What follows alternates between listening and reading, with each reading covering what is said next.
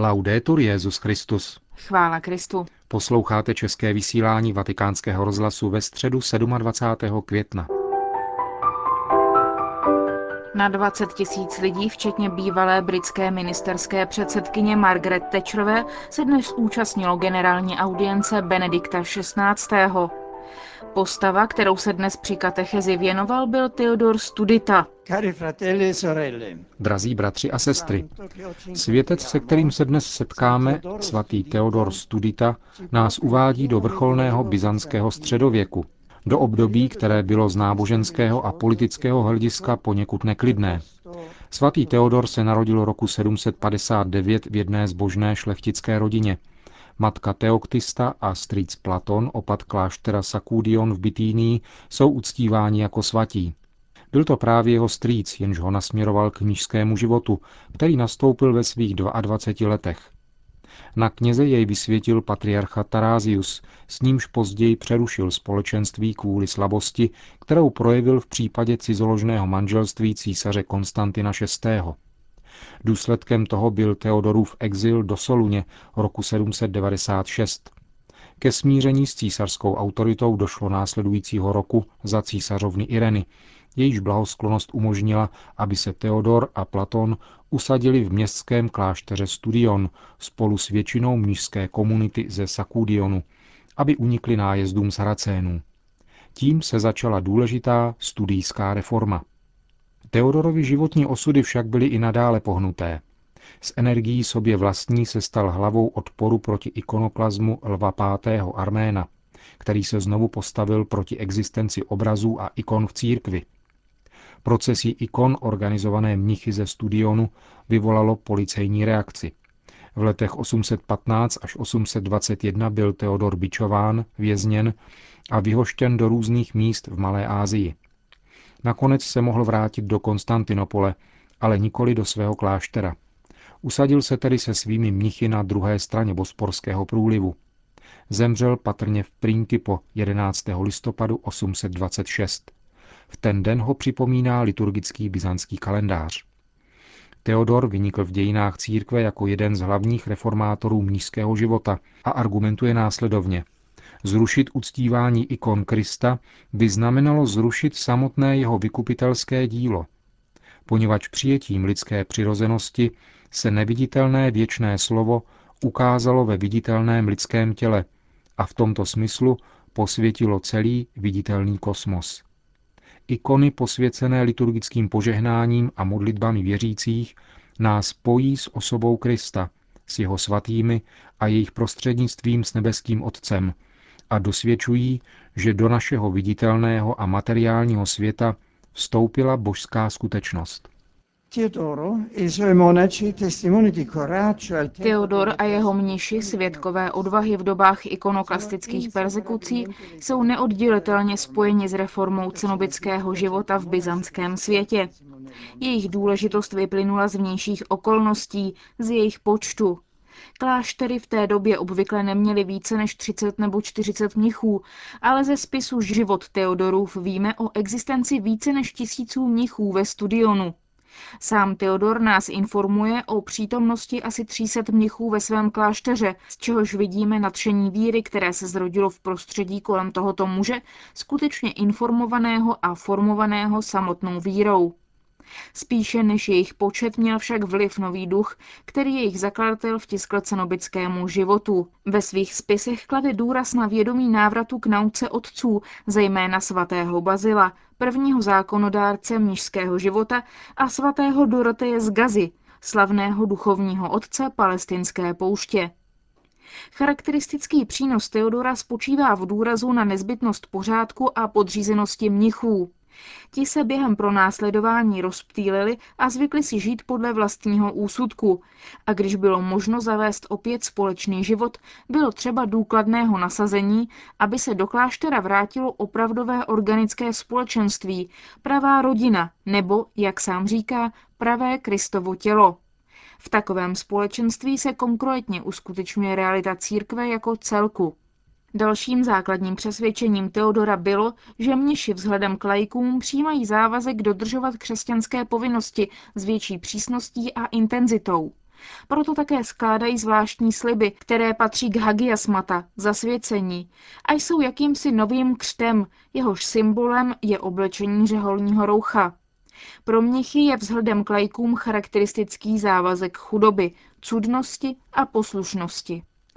Theodor mluví k mnichům konkrétně, někdy takřka pitoreskně o chudobě, ta však pro následování Krista představuje již od počátku podstatný prvek mnižství a ukazuje cestu nám všem. Zřeknutí se vlastnictví materiálních věcí, postoj nezávislosti na nich, jakož i střídmost a jednoduchost, platí v radikální formě jenom pro mnichy, ale duch tohoto zřeknutí platí pro všechny. Nemáme-li totiž záviset na materiálním vlastnictví, musíme se naučit odříkání, jednoduchosti, střízlivosti a střídmosti. Jenom tak může růst solidární společnost a může tak být překonán velký problém chudoby tohoto světa. V tomto smyslu je proto radikální znamení chudých mnichů také cestou pro nás všechny. Když Theodor vysvětluje pokušení proti cudnosti, neskrývá vlastní zkušenosti a ukazuje cestu vnitřního boje o dosažení vlády nad sebou samým a tím i respektu vůči tělu svému i tělu druhého jako božího chrámu. Hlavní odřeknutí však podle něho spočívá v požadavku poslušnosti, protože každý z mnichů má vlastní způsob života a zařazení se do velkého společenství 300 mnichů v sobě zahrnuje skutečně nový způsob života, který nazývá mučednictvím podřízenosti. Také zde mniši podávají příklad toho, co je nezbytné pro nás, protože po prvotním hříchu má člověk sklon činit z vlastní vůle první princip a život světa, všechno ostatní, se snaží podrobit vlastní vůli. Pokud však bude tímto způsobem každý sledovat jenom sebe sama, nemůže fungovat sociální tkanivo. Pouze přijetím zařazení do společné svobody, sdílet ji a podřídit se jí, osvojit si zákonnost, to znamená podřízenost a poslušnost pravidlům obecného dobra a společného života, může uzdravit společnost i samotné já z píchy, že je středem světa. Takto svatý Teodor svým pronikavým vhledem pomáhá svým mnichům a nakonec i nám pochopit pravý život, odporovat pokušení činit ze své vůle svrchované pravidlo života a uchovat si pravou osobní identitu, jež je vždy identitou společnou s druhými a pokoj srdce. Důležitou cností, jež se vyrovná poslušnosti a pokoře, je pro Teodora Studitu filergia, to je láska k práci. V ní spatřuje kritérium rozpoznání kvality osobní zbožnosti. Ten, kdo je horlivý v materiálních závazcích, kdo pracuje usilovně, argumentuje svatý Teodor, je takovým také ve věcech duchovních. Neuznává tedy, aby byl pod záminkou modlitby a kontemplace mnich uvolněn od práce – včetně práce manuální, která je podle něho a podle celé mnižské tradice ve skutečnosti prostředkem nalézání Boha. Teodor se nebojí mluvit o práci jako o oběti mnicha, o jeho liturgii, ba dokonce o určitém druhu mše, jejímž prostřednictvím se mnižský život stává životem andělským. Právě tak je humanizován svět práce. Člověk se skrze práci stává více sebou samým, a ocitá se blíže Bohu. Zmínku zaslouží také důsledek této jedinečné vize. Právě proto, že jde o plot určité formy liturgie, nesmí bohatství, které plyne ze společné práce, sloužit pohodlí mnichů, ale má být určeno na pomoc chudým. Tady lze pochopit, že plot práce je nutně dobrem pro všechny. Samozřejmě, že práce studionských mnichů nebyla pouze manuální. Měli velký význam pro nábožensko-kulturní rozvoj byzantské civilizace jako kaligrafové, malíři, básníci, vychovatelé mládeže, učitelé ve školách, knihovníci. I přes svoji obšírnou vnější činnost se Theodor nenechával odvádět od toho, co považoval za úkol těsně související s jeho funkcí představeného, totiž být duchovním otcem svých mnichů, Věděl, že rozhodující význam měli v jeho životě dobrá matka a svatý strýc Platon, jehož označuje příznačně titulem otec. Ve vztahu k mnichům tedy uplatňoval duchovní vedení. Každý den po večerní modlitbě, jak referuje jeho životopisec, zůstával před ikonostasem, kam se mu všichni chodívali svěřovat. Duchovně radil mnoha lidem také mimo klášter Jeho duchovní závěť a listy vyjevují tuto otevřenost a jemnocit a ukazují, jak se z jeho otcovství zrodila opravdová duchovní přátelství, a to v prostředí nejenom měžském. Řehole, známá pod jménem Hypotypozis, sepsaná těsně po Teodorově smrti, byla s určitými změnami přijata nahoře Atos, když roku 962 svatý Atanázius Atonita založil velkou lávru. Na kijevské Rusii počátkem druhého tisíciletí svatý Teodosius zavedl na jeskyní lávru. Je-li pochopena ve svém rizím smyslu, vyjevuje řehole svou jedinečnou aktuálnost.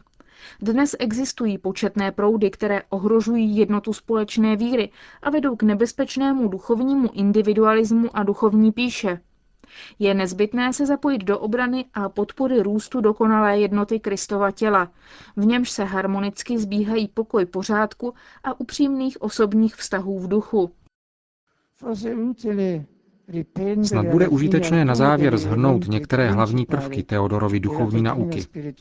Láska ke vtělenému pánu a jeho viditelnost v liturgii a v ikonách, věrnost křtu a závazek žít ve společenství Kristova těla, pojatého také jako vzájemné společenství křesťanů. Duch chudoby, střídmost, odříkání, cudnost, sebeovládání, pokora a poslušnost proti primátu vlastní vůle – který rozbíjí sociální předivo i pokoj duší. Láska k materiální i duchovní práci. Duchovní přátelství zrozené z očištění vlastního svědomí, vlastní duše, vlastního života. Snažme se následovat tyto nauky, které nám skutečně ukazují cestu pravého života řekl Benedikt XVI. v dnešní katechezi při generální audienci a po společné modlitbě odčenáš všem přítomným udělil své apoštolské požehnání. Sit nomen Domini benedictum, hoc nunc et in seculum, adiutorium nostrum in nomine Domini, fecit celum et terra, benedicat vos omnipotens Deus, Pater et Filius et Spiritus Sanctus. Amen.